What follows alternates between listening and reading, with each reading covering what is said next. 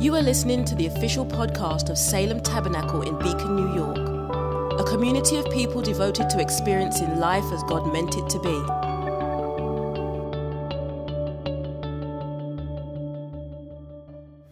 They're too perfect. It's disgusting. I can't can't handle it. Um, yeah, and there's no need to elaborate on that. Let's get our free tickets to the men's breakfast. Let's. I mean, those those guys are gonna like. There's no way I could ever in my life speak about parenting the way that they can. So I'm looking forward to sitting under it myself. Uh, yeah, my brother, he was dressed up like Santa Claus in one of those pictures. So I mean, if that's not a reason to trust him, then I don't know what would be. Why don't we all stand to our feet as we read today's gospel text? Famous story in the gospel. They're all famous, but this is a famous one amongst many famous ones. John chapter 5. After this, there was a feast of the Jews, and Jesus went up to Jerusalem. Now, there was in Jerusalem by the sheep gate a pool in Aramaic called Bethesda, which had five roof colonnades. In these lay a multitude of invalids, blind, lame, and paralyzed. One man was there who had been an invalid for 38 years. When Jesus saw him lying there and knew that he had already been there a long time, Jesus said to him, Now listen to this interchange here Do you want to be healed? The sick man answered him, Sir, I have no one to put me into the pool when the water is stirred up. And while I am going, another steps down before me. Jesus said to him, and they omitted this part, That's not the question I just asked you. He said, Get up, take up your bed, and walk. And at once the man was healed, and he took up his bed and walked. Now that day was the Sabbath. Heavenly Father, we thank you for your word, and we pray that you would just anoint this room all over the place so that we would receive something, so that we may give something. In your name we pray. Amen. You may be seated this morning. It is now the cultural beginning of summertime, and how many people are happy the weather is what it is outside? This is absolutely fantastic. Absolutely fantastic. And so I've been thinking of this season. I, for some reason, I'm a fall guy, I'm kind of a winter guy. My wife has been a summer girl forever, and so she's kind of converted me into being a summer guy. As you can see, I've been out there a little bit. I don't have much of a covering, so it hurts to be out there. Last night, I was thinking about this idea, this, this what I feel to be a prophetic word for us to enter a season. And last night, I had three dreams, the exact same dream three different times. And all I could remember from them is that each time I was in a room that was loud and chaotic and I woke up. All three times I had three consecutive dreams that I was in a room and it was loud and it was chaotic. It didn't feel violent. It didn't feel like something was wrong. It just felt loud and it felt chaotic, like there was, there was a little bit of confusion in the room. And I woke up all three times. And this morning, I felt like the Holy Spirit continued to speak to me about what we will be discussing for the duration of the summertime which is this idea that where our physical bodies may feel rested sometimes, I feel in my gut, I feel in my soul that for many of us, it is much easier to get our body to relax than it is to get our mind to relax. That even when we slow down, there's still noise and chaos. And it's not necessarily wrong. Ian and I were laughing this morning. Sometimes we're working and our landscaping company is mowing the lawn outside, and you don't realize that the lawnmower is on until they shut it off. There's a moment where it shuts off and you're like, oh, wow, that was on. It just got really quiet because there's a point where we get used to loud noise and it starts to not sound like noise anymore, but it is. And it's distracting us, we just don't know. And I really felt like there's lawnmower noise going on in many of our hearts and in many of our minds. And this summer, we have to, we have to hear how it feels to have that lawnmower shut off to have that click and not just be able to sit down in a chair and relax, but to actually have our mind sit in that chair with us and relax. Healing and growth will come when we enjoy ourselves. Healing and growth will come when we learn to enjoy ourselves. And we understand this that the Bible talks about the fleeting pleasures of sin. So it's not enough to just say enjoy ourselves. We want to enjoy ourselves in a way where a million years from tonight we would still be allowed to enjoy ourselves that way. Okay? I must be the only one who enjoys myself in bad ways. Everyone else, over spiritualized church we have here, this is good. Sabbath enjoyment is the kind of enjoyment that I want to talk about a little bit today, but for the rest of the summer. I want to talk about the fact that I think God wants to lean into this church and teach us how to enjoy ourselves, teach us how to set work down and enjoy ourselves, teach us how to enjoy ourselves when work isn't going very well. Any kind of work work at work, the work of relationships, the work of parenting, the work of pastoring, the work of loving, the work of being patient. Can I get a witness? Like that could be the most laborious kind of work, right? When, when all of that's not going well, there, we still have to be able to enjoy ourselves. If we can only enjoy ourselves when things go well, we're going to begin to worship things going well. And we are going to miss out on the vast majority of Jesus' life and the life of those around us and the life of the Spirit. One of my favorite texts in the Bible, and it's where I derive why we tithe. And it's Jacob when he's on the run. And finally, he has a vision and he sees the ladder and Jesus and angels are ascending and descending. Sermon for another time. But one of the things he says in the middle of his chaos, as he sleeps and has a vision, he says, Surely this is the house of God, and I did not know it. Right where I am, wherever I am, is the house of God. And in the middle of his chaos, he sees it while he rests in chaos. We need that kind of surprise in our life. Some of us, the biggest issue we have is that we believe too much. We believe too well, and therefore God isn't new to us. He's not surprising to us. He's not, like Randall said last week, He's not pushing our minds to have to recultivate a beginner's mind. We, we are spiritual experts to our own detriment. And so he's not exciting anymore. He's, God is just a thing that we have to do, a system that we function in because we know it's right. But he stops being romantic, or we stop feeling him as romantic. So, for the whole summer, we were going to do a midweek Bible study in the book of Romans.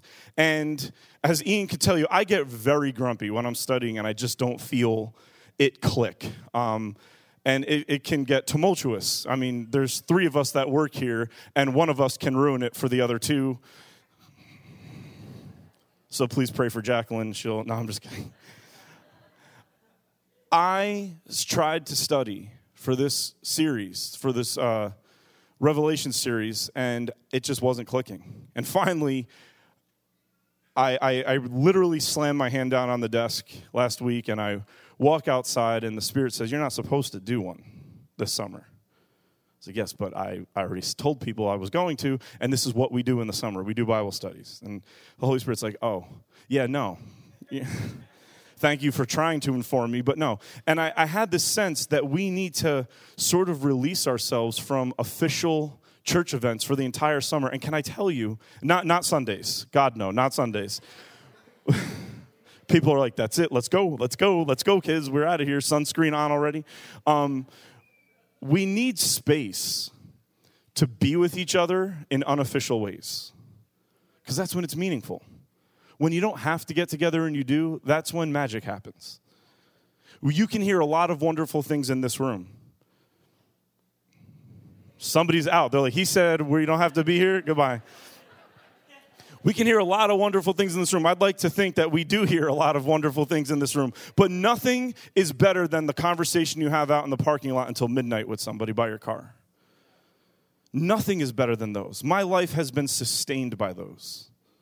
We had a long elder meeting here one night, and Elder Paul and I, we went out to our cars. It was actually drizzling and it was kind of cold, and we were out there forever. Like we both probably got sick because the conversation just got so rich. The unplanned, unofficial part of the meeting got so rich, and we were able to open up about things that we needed to talk about. And it was so helpful and so encouraging to me, to my soul.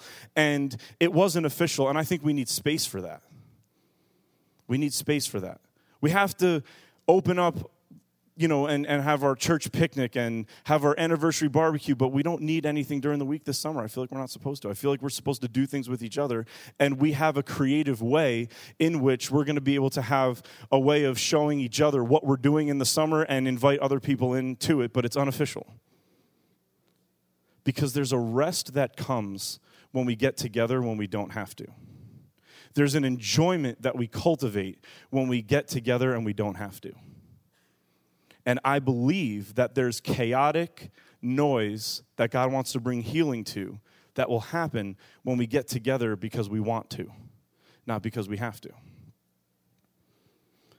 In 2014, I had an absolute tremendous shift in my life where I realized at the beginning of 2014 okay, there's no area. Now, again, I'm, we're all hearing this story in hindsight, but in the beginning of 2014, I'm saying, You've called me to pastor. There is absolutely not, there is no shred of a chance that this is going to happen anytime soon. So I need to decide what do I want to do for a living and do that thing for the rest of my life and only quit if a door to the ministry opens.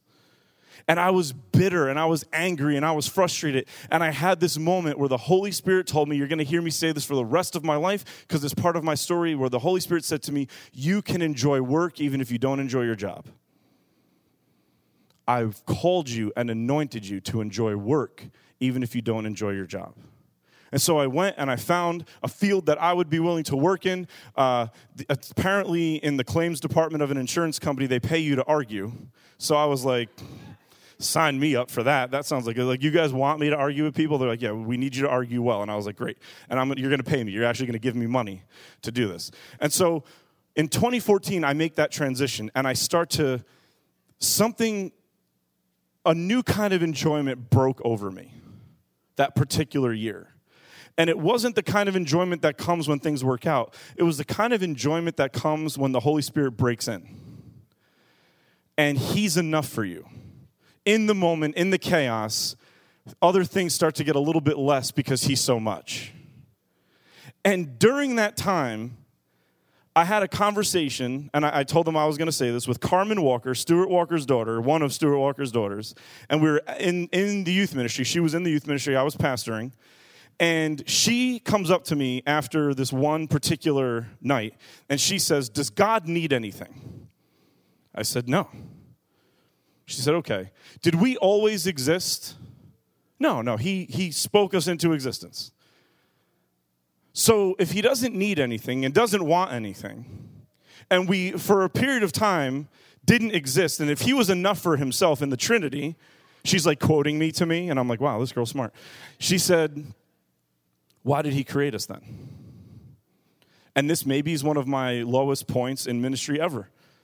I told her that she was rude See, laugh for a minute, but just be careful because I'm gonna, I will flip the table for a minute here. So just understand, be careful as you laugh at me because this is all of us, and I'll tell you why in a minute. I told her she was rude. I told her she's not under authority, and I told her to stop asking these kinds of questions. Why? Because I was like this lame guy at the pool. Do you want me to heal you? Lord, I have no one to pick me up and put me in the water when the water is stirred. Okay, that's not the question I just asked. I didn't say, How do you think you get healed? I said, Do you want me to heal you? But there's a moment where God asks us a question and we answer based on our system, not based on our relationship our brain has been placed into a system of thinking, and we answer every question based on that system, and we're often not answering the question that's being asked. As a matter of fact, with much of our theology as Christians over the years, we have defended a system more than we've loved people. We've defended a doctrine more than we've loved people. And when somebody asks a question that takes the train off the tracks of that system, we get mad at them we get upset with them. Maybe we could bring it into the home. We have a way of parenting that's based on a system that's been wrought into us over generations after generations. And when our kids crack off that system, all of a sudden we're mad and it becomes violent and it becomes coercion and we try to yank them back. What they need is relationship. What they need is flexibility. What they need is us to be like Jesus and walk on the wrong, the wrong way for a while because Jesus isn't a part of any system. Do you want me to heal you? I have no one to put me in the water when the water is stirred. Is not the question Jesus asked. But we're stuck in systems. And the question is, why do, I, why do I bring that up? Why do I talk about the story that way? Because when it comes to enjoyment, we're all stuck in a system. For some of us, enjoyment means the presence of never having to work. For some of us, enjoyment is the life where I finally don't have to get up and go to work. For others, enjoyment is what happens when everything I'm working on is exactly the way I feel it should be, and then I can enjoy myself. Maybe simply put, in a much smaller example, for some of us, we can sit down in a messy, trashed house with stuff, the, the sink filled with dishes, stuff everywhere, and we could be like, I enjoy myself. I never need to clean this house. I can enjoy myself. That's not great. But for other people, watch this. You can only sit down with your Bible if everything is organized. Wrong, also. Is everybody just about wrong? Have I made almost all of us wrong?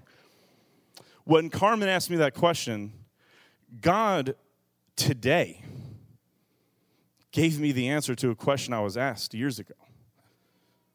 And the Holy Spirit said, I created you out of the overflow of my enjoyment. You're not the product of a thought I had. You are the product of the enjoyment I was already having. It turned into you. I didn't need you, but you exist because I'm already enjoying.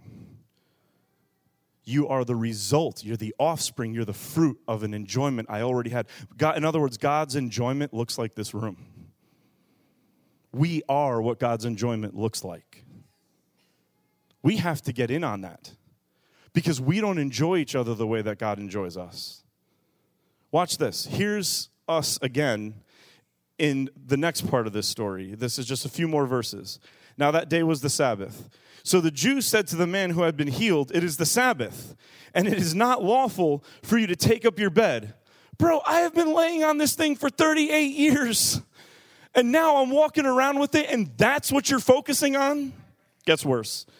But he answered them, The man who healed me, the man who said to me, Take up your bed and walk. They asked him, Who is the man who said to you, Take up your bed and walk? Like, we are really fixating on the wrong part of the story here. Now, the man who had been healed did not know who it was, for Jesus had withdrawn because Jesus doesn't seek for that kind of attention. Oh my gosh, I just want, oh no. Carnival, move on. As there was a crowd in the place. Afterward, Jesus found him in the temple and said to him, I love that after he got healed, the first place he went was the temple. Jesus found him in the temple. See, you are well. Sin no more, that nothing worse may happen to you. I really wish that verse was not in the Bible. I really wish it wasn't, but it is, so we have to wrestle with it. The man went away and told the Jews that it was Jesus who had healed him, and this is why the Jews were persecuting Jesus because he was doing these things on the Sabbath. The lame man could not enjoy himself until work was done. I need work to be done. I need someone to get me. I need someone to bring me. I need the waters to be stirred. I need my job to be going well. I need my house to be clean. I need my employees to be right. I need my kids to be behaving. He, he has this whole list. I cannot enjoy my life until these things happen. And the Pharisees were the exact, exact opposite. We can't enjoy anything until we rest. So one was saying, I can't enjoy my life until the right work is done. And the other group was saying, we can't enjoy anything until the right rest is done. And here's Jesus at a feast on the Sabbath, both working and healing and enjoying all at the same time. There's something in him that works and enjoys, that heals and rests at the same time. He's the God who's asleep in a storm. He's resting when work needs to be done, and then he's resting while he works, and then he's resting after he works, and then he's resting when he gets up to work again. Because rest is not the absence of work, rest is the reality that your work doesn't define you. Rest is when our work is really our thanksgiving and our worship expression, not our desire to complete and resolve things. That's what work is. Rest happens when enjoyment comes before work, so it flows into it, and after work as thanksgiving for it.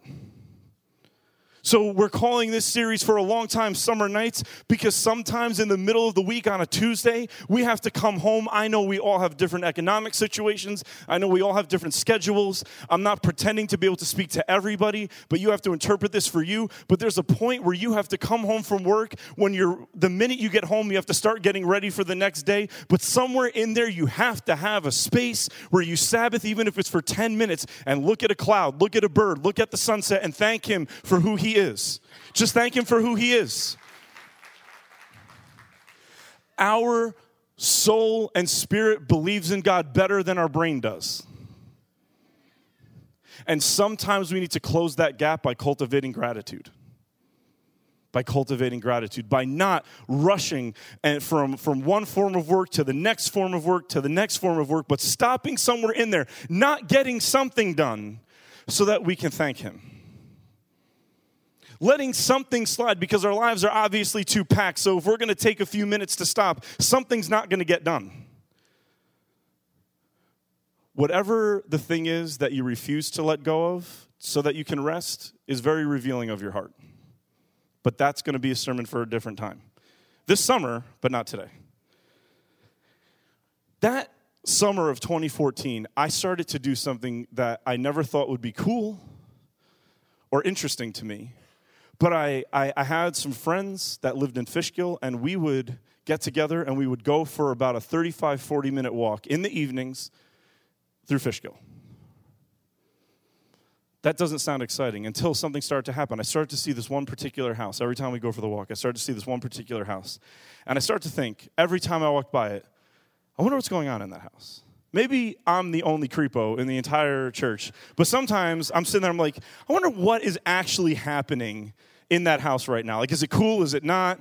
What's going on in there? So for like weeks, I'd walk by it and I'd be like, I wonder what's going on there. And then this one time, we walked by it, my friend Brian and I, we walked by it, and somebody was sitting outside.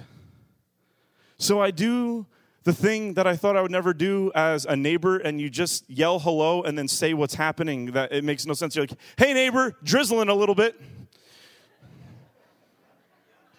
You just, you always look at your neighbor and tell them what they're doing. Hey, neighbor, sitting outside? How'd you guess? Washing your car? You got me. Like, this is what we do. So we say hello, we end up going over there, we start talking, introducing ourselves, and all of a sudden he's like, I got to show you something. You want to come in? I'm like, I have been waiting for this day for my entire life. Sir, I have been walking by your house. But no, maybe don't say that. Okay, I'm just kidding. I haven't been. I haven't been. I haven't been. Brings us inside. Really long and funny story short, he years ago, 50 plus years ago, used to create maps of the Hudson Valley. And he brings us into this room and he shows us he's, he's a map collector. I don't even know what the word for that is, but he collects maps and he shows us thousands of maps of like all kinds of different things. And it was, we had the best conversation. I'm like, this is, this is better than what I expected. This is what the Bible says. Man has not seen. I didn't know I was going to be looking at maps from like 15 something. This is incredible. And then his wife came down and was like, hey, tell these people to get out of here. I'm like, oh my God, what is happening? And he, she storms up the stairs and he's like, you guys got to go. I'm like, yeah, it sounds like, it sounds like we should probably leave now. It was the most, it was absolutely perfect. Like everything you, there was, there was love and drama in the house, which made me feel so much better about my life. Like all of it was so good. And it happened because for brief amounts of time, we took away expectation, just went for a walk in the evening in between having to get stuff, even in between getting stuff done and having to get stuff done again, we went for a walk and just saw the simple things and engaged the simple things. And you realize there's depth behind things. It doesn't cost any money to go for a walk. I don't care how much you have or how much you don't have. We can all go for a walk and we can all greet a neighbor and we could all learn something about them and it could become enjoyable. It can become enjoyable. There's something to be said about being able to calm the chaos in our brain and enjoy work before work, and then enjoy work after work. And then maybe when those two things are happening well, we'll begin to enjoy work at work. But we have to hit the brakes, even if it's busy, even if it's crazy, even if you work weird hours. Maybe your evening is 9 a.m. because that's when you get home from work. There has to be a point where we slow down and stop. Some of us will have the freedom to do it for a long time, some of us will only have the freedom to do it for a little bit of time. But we have to slow down and we have to enjoy. And we're going to realize for some of us that's not easy because I have things going on inside me that are tearing me up, and I complain about my job because I'm actually projecting onto my job pain that's coming from other areas that I don't feel like dealing with. So I complain about things that won't complain back because my real hurts are coming from somewhere else. You start to realize that stuff when you try to enjoy yourself. And then we start thinking the enemy's attacking. He's not attacking. Jesus is just taking down the walls of Jericho one brick at a time when we finally slow down, he's just taking one brick off at a time because that's all we can handle. And slowly we're learning about ourselves. And slowly real enjoyment starts to creep in the kind of enjoyment that can outlast trial, the kind of enjoyment that can outlast tragedy, the kind of enjoyment that can outlast dysfunction. All of a sudden, we start to get rid of, a, of an enjoyment of a superficial kind and we start to become a person who enjoys on a much more eternal, longer lasting. But that discipline has to start. We have to become a church that can have fun, that can enjoy ourselves in the middle of craziness. Be tired and still enjoy yourself. I'm going to keep going. There's more to say. Sabbath enjoyment is enjoyment rooted in God's enjoyment of Himself and others. God, being a Trinitarian being, is the only being that can enjoy himself and have it not be arrogant because he's three in one. He's three in one. God enjoys the Son. The Son knows that He's the beloved of the Father, and the Spirit is what allows the Father and the Son to mutually enjoy each other in a giving way. So the Trinity is a community of enjoyment. And so Sabbath enjoyment is enjoyment not rooted in not having to work, not rooted in having our dream job, not rooted in everything being clean, not rooted in everything we're finally ahead in life, not rooted in any of that stuff. It's rooted in a being that exists in the chaos of that stuff. Sabbath enjoyment is the kind of enjoyment where you're anchoring into a God who exists in chaos. So when you're with Him in chaos, you can have the same enjoyment that you could if everything was calm. Because He's always that God. Here's a way that we can see it. When we look at the Ten Commandments, I'm going to list them in a very specific way. This is how they appear in Exodus and Deuteronomy. And I've put some things in parentheses. Have no other God before me. That's our relation to God. Don't make graven images. That's our relation to God. Don't take the Lord's name in vain. That's our relation to God. Now, watch this. Remember the Sabbath day and keep it holy. Everything changes now in the Ten Commandments. Honor your father and mother. That has to do with our neighbor. Don't murder that has to do with our neighbor. Don't commit adultery, that has to do with our neighbor. Don't steal, that has to do with our neighbor. Don't bear false witness, that has to do with our neighbor. Don't covet, that has to do with our neighbor. All of a sudden, the first three commandments are all about us and God. And then there's this command to rest. And then after that comes all these commands about how we relate to each other. You see that? This means that the Sabbath command looks up and looks down at all the other commandments. And the Sabbath command looks at the first three and says, You need to take rest by yourself with God. You, it looks up. The fourth commandment looks up at the first three and says, You need time with just God to enjoy God's enjoyment of Himself. That's how we don't violate those first three commandments when we learn to get time alone with Him and enjoy Him. But then the Sabbath looks down and it says, now that you've had time alone with God, now you need time with your neighbor and you need to begin to enjoy God's enjoyment of the person and the people that are around you. So that's why it's situated in the middle. The first three commandments, Sabbath says, get alone with God so that you don't put anyone in front of him, that you don't misuse his name, that you don't turn something of creation into God. Get time away with him. Let him romance you. Let him woo you. Let him pull you places and into situations that you never thought before. Let him show you things in the Bible that you don't talk to other people about. Pray about things that you don't talk to other people about. Let him reveal himself to you in ways that you don't tell other people he's revealing to you. Have a relationship with Him that is you and Him and enjoy Him and learn that He enjoys you. You're the product of His enjoyment. And then when that is getting full, you look down at the other commandments and you say, How do I not murder? You learn to enjoy people. How do I not steal from people? You learn to enjoy people. How do I not covet? You learn to enjoy people. See, a world without Sabbath is a world where productivity is king. Think about it. A world without Sabbath is a world where productivity is king. And in a world where productivity is king, the most productive people are the ones who have the most friends. The most productive people are the ones that get along better in life than anybody else. And those who aren't productive, and it gets even worse. In a world where I don't rest, those of you who are most productive for me, I'll like better.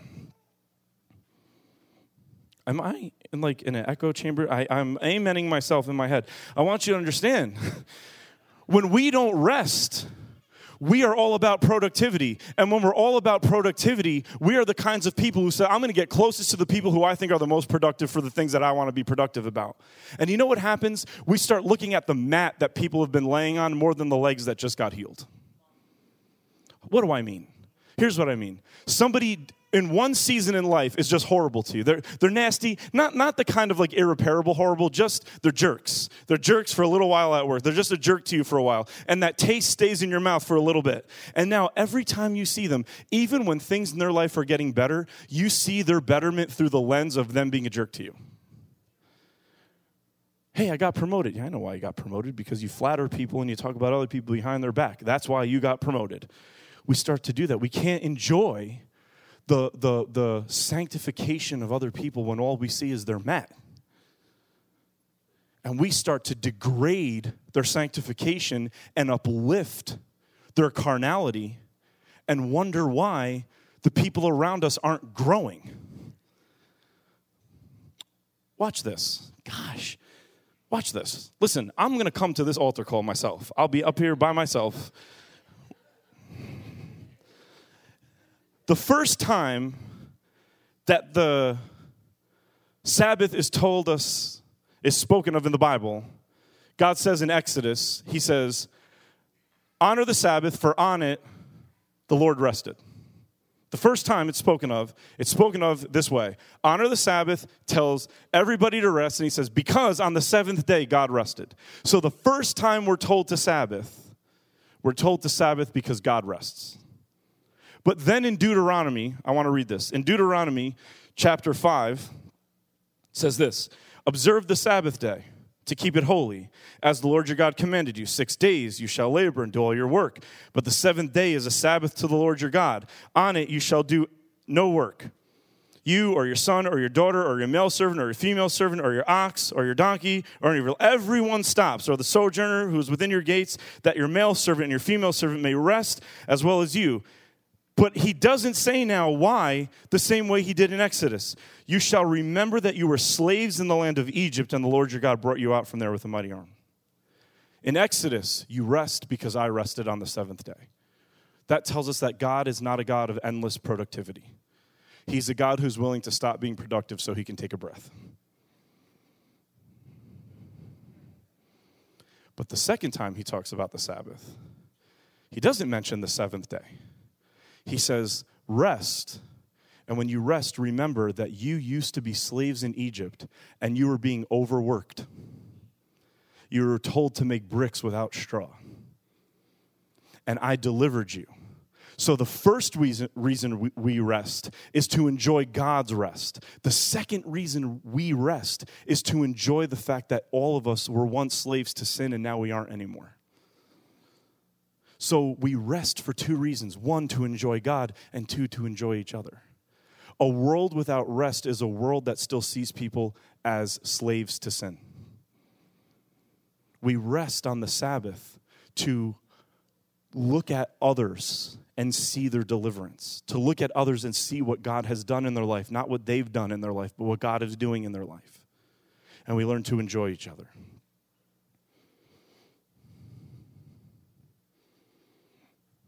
Jesus tells the lame man, Go and sin no more, that nothing worse may happen to you. This verse bothers me. There's two things that bother me about this story. Number one, it bothers me that Jesus healed that guy and then left. It bothers me, and I hope you learn to read the Bible this way. It bothers me that we celebrate the fact that Jesus healed this one guy and left every other sick person at the pool. Take up your mat and go home. And then it, sa- it says Jesus left. If you're like guy two, you're like, um, I would have actually answered your question the right way if you asked me. Yes, I want you to heal me. But apparently you didn't ask me, so I'll just continue to lie here for a little while. Like, Jesus, what are you doing? And then the guy gets healed, and Jesus says, Oh my gosh, I, you got healed, and then you went right into the temple, so go and sin no more, that nothing worse may happen to you. And he's like, that's you're like raining on the best day of my life here jesus like you heal me and then you criticize me for sinning but the question is what was the guy doing oh i've read about this a lot this week and one obscure comment got my attention this guy was in a system and the system was I will get better when somebody does something for me. And now he's healed. And Jesus is saying that mentality has to stop now. Now you go and you be the pool for everybody else who can't get into it. Don't bring them to the pool, be the pool. Jesus is hanging on the cross. He becomes the lame man himself. And unlike the lame man we read about in the story, Jesus starts praying for all the other lame people that exist. Father, forgive them, for they know not what they do. Jesus isn't up there saying, Get me into the pool. He's saying, Father, if I stay up here long enough, will you get all of them into the pool? And Jesus becomes the pool. What does this have to do with summer nights? This has everything to do with summer nights. If we live either lazy lives where we all we want to do is not work or we live obsessive functional lives where we're only happy if everything at work is going well. If we're in one of those two extremes, we won't be able to enjoy God or each other and we won't be shining the Christian light on the world we live in. We will be judging people based on their productivity and nothing else. We'll be judging people based on how they treat us and nothing else. We'll be judging people based on the biases and the systems that we're living in. We'll be defending systems and we won't be having relationship. But when we can learn to stop and rest this summer, sit outside in the evening, have somebody come over, make some lemonade and sit outside and enjoy yourself. Take a deep breath. Tell them, I can only come over, inviting you over, just come over for a half hour. Doesn't need to be that person who never leaves your house when you want them to. You know, like when you start shifting and you start actually talking about tomorrow and they won't leave, you're like, man, we got a long day tomorrow. It's Saturday. I got to preach tomorrow. And they're still there. How are you still here? My great grandfather used to say, honey, we should go to bed. It looks like these people want to get home. Genius. The man was a genius. Had no friends, but he was a genius.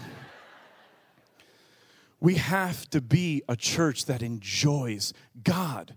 You need time with God. He needs to speak into your life. Every one of you, right now, every one of you, you have things in your life that are on the back burner, but they're the most important and you've put them on the back burner because you know that they're going to be there for a while. And so you start catering to all the things that you can knock out right now in your life. But there's stuff that God wants to speak to you about. And that story of Elijah, he doesn't want to talk to you in the earthquake, he doesn't want to talk to you in the fire. He wants to talk to you in that tiny breeze to get quiet, to calm your life, and be alone with Him. And let Him enter in on some things that are causing consternation in you that you don't even know. We act like we know what's causing us stress. All we see is the first, when we think of our stress, we see the first thing and say that's what's causing it. But 85 things behind that, that only the Holy Spirit knows something has gone wrong. And He wants to talk to you about that. But it has to happen in quiet. My, my wife was reminding me, you know, we got a lot of single mothers who can't just it's illegal for them to put their kids to bed and then go outside and go for a walk. You can't do that sort of thing. Then maybe a bunch of you have to get together for five hours with all your kids, and one of you every 30 minutes gets to go be by themselves. Let's figure this out, Salem. Some of us have the means to get quiet. Some of us, our lives out of necessity are wall to wall busy. Let's notice each other. Let's help each other get into place. That's why we're releasing midweek stuff for this whole summer. As soon as LTG groups are done, nothing happens again until the end of September, midweek. And honestly, it scares me because there's a part of me that's very controlling and thinks that we need to have control, we need to have rhythm, otherwise it's going to fall apart. But I really believe that those of us who take some freedom, first, we need to just go off and be by ourselves with God. And I want to give you that space to go off and be by yourself with God and hear from Him. And then get around people, but get around them from that time that you had with God by yourself. Be filled with that time. And then get around people and commit to enjoying them because God enjoys them. You don't have to like them. They could annoy you the whole time. You might not have a good time. Watch this. I'm going to confuse you. You might not enjoy them, but you can enjoy God's enjoyment of them because He enjoys everyone. He sits with tax collectors and sinners. Let me just whiz a political comment off the back of the wall real fast. The greatest, most influential, number one tax collector in our country at, at any given time is the President of the United States. Present, past, and future, whoever is holding that office is the number one tax collector. And Jesus sits with tax collectors and sinners. Well, why would you bring that up when you were making such a good point about enjoying yourself? Here's why. How many of us, let's be honest, I want to put my hand up, have dissed the president out loud, but we cover it by saying, I pray for him? Okay? Diss him out loud. Or cleverly diss him where it doesn't really sound like you are so that you can like if somebody calls you out on it you can be like no no no i was just saying I, I, was thinking about the good of the country. So we say stuff like that. But here's the reality. Listen then there's a reason for this. Do we talk about the president past present and future like we pray for him? See when i start praying for people i start to see them different the closest person to me in my life is my wife, and she can know the way I talk about somebody is indicative of whether or not I pray for them. Because when I'm constantly praying for somebody, the compassion level rises and the analytical level goes down. The empathy goes up and the assessment goes down. Because what happens when you pray for somebody, you start to see them and yourself in the light of God's grace. It's really hard to criticize somebody at that point. He enjoys tax collectors and sinners.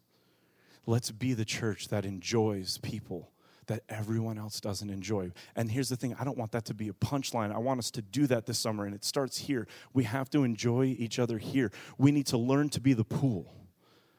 We need to learn to be the pool that people can get into and be healed. We need to learn to be the people who will carry people to the pool. We need to realize that Jesus is the pool. We need to realize that Jesus is the space between where our mat is and where the pool is. He's everything, He's all in all.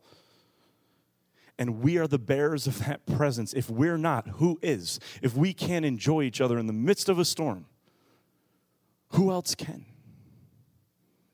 Our God is the God of rest. Our God is the God who was productive for six days and then shows us how to not be productive for a day. So he's also the God that's not productive. And we need that too. We have to be able to rest alone and get a word from him. But we also have to be able to rest in each other's presence and enjoy each other. Summer nights, this summer, we want to be a church and we are going to find every creative way. We have a few ideas. We're working with each other to, to come up with a few ways that we can help each other see what everyone else is doing. and maybe join. Somebody's going on a hike. We want to find a way that they can maybe post that and other people can call them and say, hey, when you're going on the hike, I want to go on the hike with you, or something along those lines. We want to find ways where we can get together with each other and experience the rest of God together. As Randall Worley says, when you rest in God, you get the rest of God. There's a part of Him that we're missing, and when we rest in Him, we get the rest of Him. There's a part of God that's waiting for us to shut up right now. There's revelation of Him that only comes when we're quiet. And let me tell you something when you take that time, there will be something that you're not getting done. It's okay. We'll learn how to reorganize our lives with a rhythm of rest in it. We'll learn how to do it together. We will learn how to do this together. But I want to have dreams by the end of the summer where I'm in a room and it's orderly and not loud and chaotic. Let's stand to our feet this morning.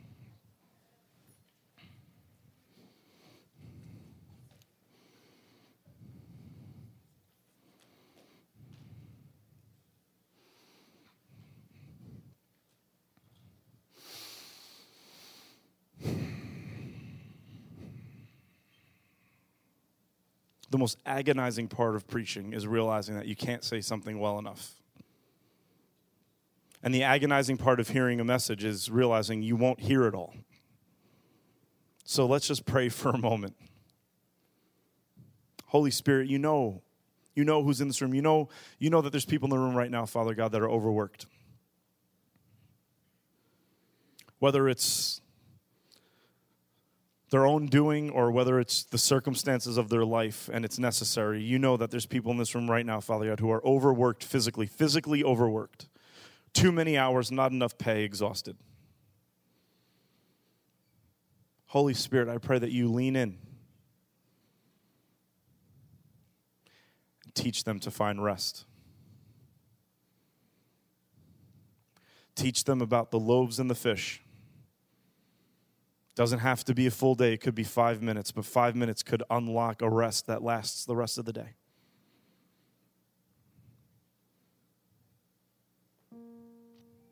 Help us heal from being overworked. Help our lives have the space in them where we won't feel overworked, Father God. To meet with you when we feel like the Israelites felt in Egypt, our, the quota is going up, but the means of getting it done is going down whether that's our employment or our parenting or our relationships or our marriages or our personal lives or the way we feel when we're alone, whatever it is, Father God, where there's so much work and there's not enough means to get it done, not enough hours, not enough emotional strength, not enough mental dexterity to get it done. Holy Spirit, hover over that person. And I pray that this summer will be a summer of healing. It'll be a summer of refreshing. It'll be a summer where somebody finally takes a breath back in and they're not only exhaling, but they're breathing back in oxygen again. I pray for those who have become so discouraged with work that they've stopped caring on the job. They've stopped caring in relationships. They've stopped caring in parenting. They stopped caring about a social network. They don't work anymore because life has been discouraging and life has yielded nothing but disappointment. Holy Spirit, stand in front of that person and breathe into them the breath of life.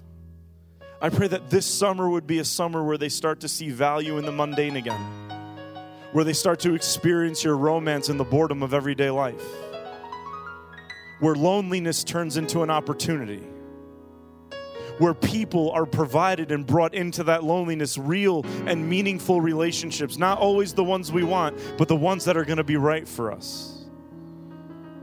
Lord, I pray that you give this room reach this summer, that we would not hear a message like this and leave saying that was good, but we would hear this message go out and we would leave saying, What do I do next? I pray that there would be more people in our homes this summer than any other summer, that we would leave our homes and go to other people's homes more this summer than we have any other summer. I pray that we would start to see things like rain showers, sunsets, and thunderstorms as moments where you speak to us as moments to just pause and be amazed. God, we could have all the money in the world or be broke, but we could still appreciate a beautiful sunset. We could still walk down to a riverfront and listen to the sound of the water hit the shore. We could bring a chair into a park and sit under a tree and read a book. And when we start to wish we could do it more often, I pray that you would teach us how to appreciate what is available to us and not covet. Because you will give as much in somebody's 10 minutes as you will in somebody's 10 hours if that's what's available to us.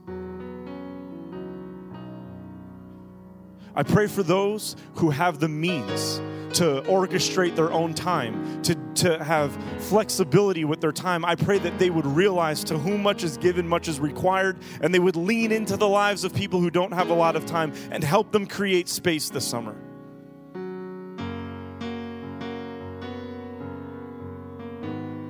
Lord, I do lift up the single moms in the room, the single parents in the room where life can sometimes feel like a prison because there's no way to get time alone.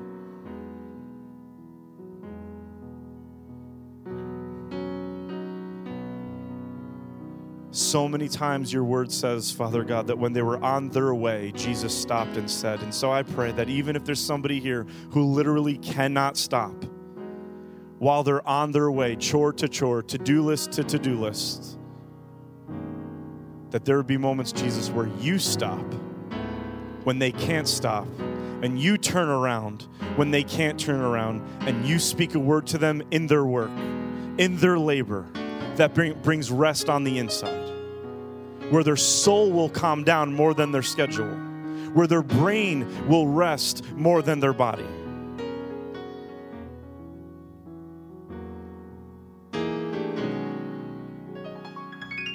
I pray for those of us in the room who need emotional, mental, soul level healing. That that healing wouldn't always come from doing, but it would also come from stopping.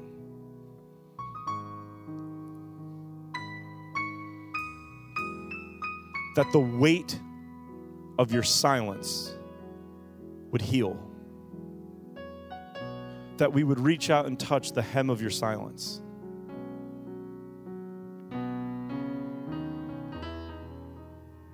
We would reach out and touch the hem of your rest. That we would feel the seventh day on day one and two and three and four and five and six. Because you are the Sabbath. Holy Spirit, as we get ready to come to your table, I pray as we as we walk from our chairs to this table, every eye closed. If you're here, I just want to pray for you. We're not going to ask anybody to do anything crazy. If you're here, and when we at the beginning of the service talked about people whose minds cannot get quiet, even if your body settles down, with every eye closed, could you just raise your hand if that's you?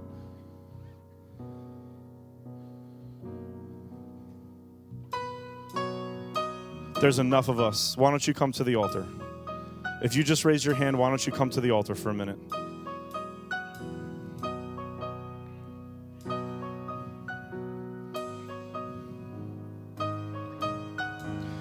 Deacons, elders in the room, I'm sorry if you just grabbed the elements. We're going to come to the table a little different. If you could put them down and just get around people if you're here and you feel mentally clear, if you're here and you feel emotionally healthy, could you could you get out of your seat now and just lay hands on somebody?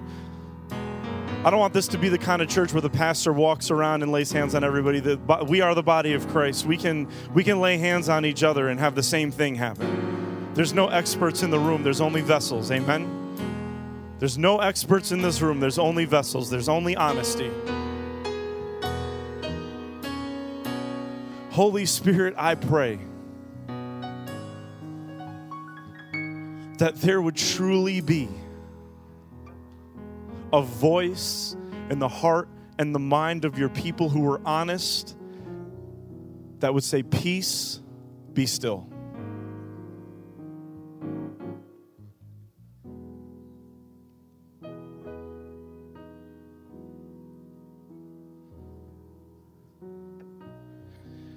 That the voices of assessment, the voice that starts out with, How am I doing? and ends with condemnation would just quiet down.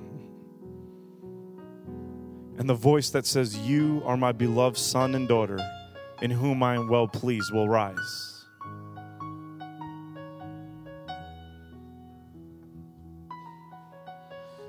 Lord Jesus, I pray that what will happen at this altar will not be an immediate healing, but the motivation to start to walk down a new road of rest and work, rhythm and silence. So many of us should be playing a symphony with our with our weeks and instead we're stuck playing one note over and over and over and over again. And we're getting tired of playing that one note. We're stuck in a system. We need to hear the other notes and I pray that this church would be the notes that we need to hear that there's the note that our life plays, but God, I need about five or six other people to come into my life so that note could be a symphony. And so I pray that everyone who came up for prayer would be vulnerable enough to let people into their lives, especially people from, from this community. Sit on a chair outside this summer in the evening. In that space of every summer in between evening and nighttime that just feels makes us feel young again. And there would be conversation that happens all summer long. that we would get together and break bread together, listen to music together, laugh together, cry together, pray together, remember each other when we're at work. I pray that the good times in the evening will, will be our motivation for the day, the next day. Quiet our souls if they're chaotic, Father God. I pray that everyone who came up for prayer, for this particular prayer, would remember the phrase reach out and touch the hem of my silence. That's a word for this house for right now. Reach out, push through the crowd of noise, and touch the hem of his silence. God, I pray, even if it's only for five minutes, I pray that the silence would be pregnant with life, with peace with conviction, with your spirit. That it would multiply like the loaves and the fish, and it would feed not just the person who's hearing your silence, but it would feed all of those they'll come into contact with. That we would be people that don't sound like a one man band every time we show up someplace, but our soul is quieted. We can discern thought to thought feeling to feeling, emotion to emotion, that it won't always feel like a jumbled mess, but we'd be able to surgically understand what's happening in our own bodies.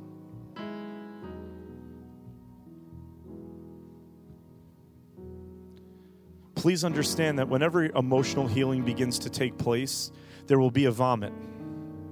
And it will feel like you're getting sick again, but you're not. You're getting better but you're going to need people around you to walk through that time. I'm talking to somebody who, if you know that God has you on the precipice of an emotional healing, there will be a time of vomit.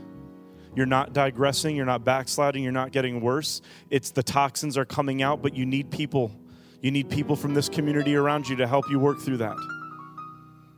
But you're not getting worse. There's just stuff that needs to come out.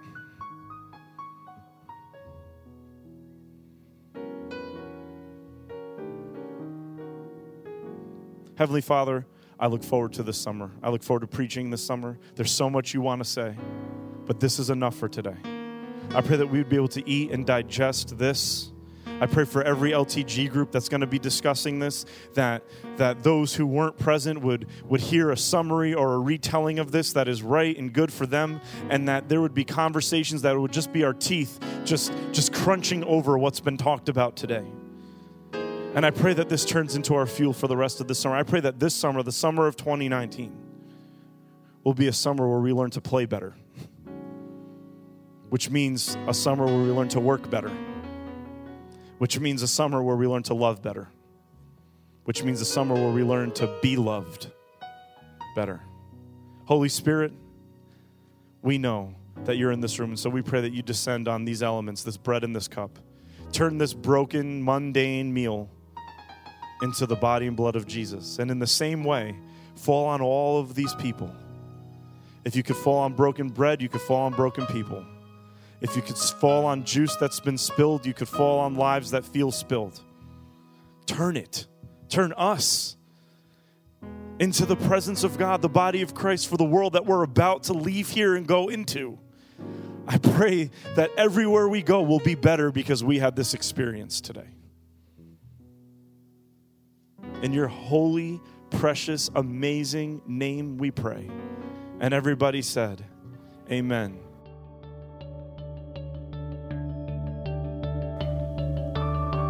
Thanks for listening to the Salem Tabernacle podcast. For more information about us, including gathering times and our location, check us out online at salemtabernacle.com.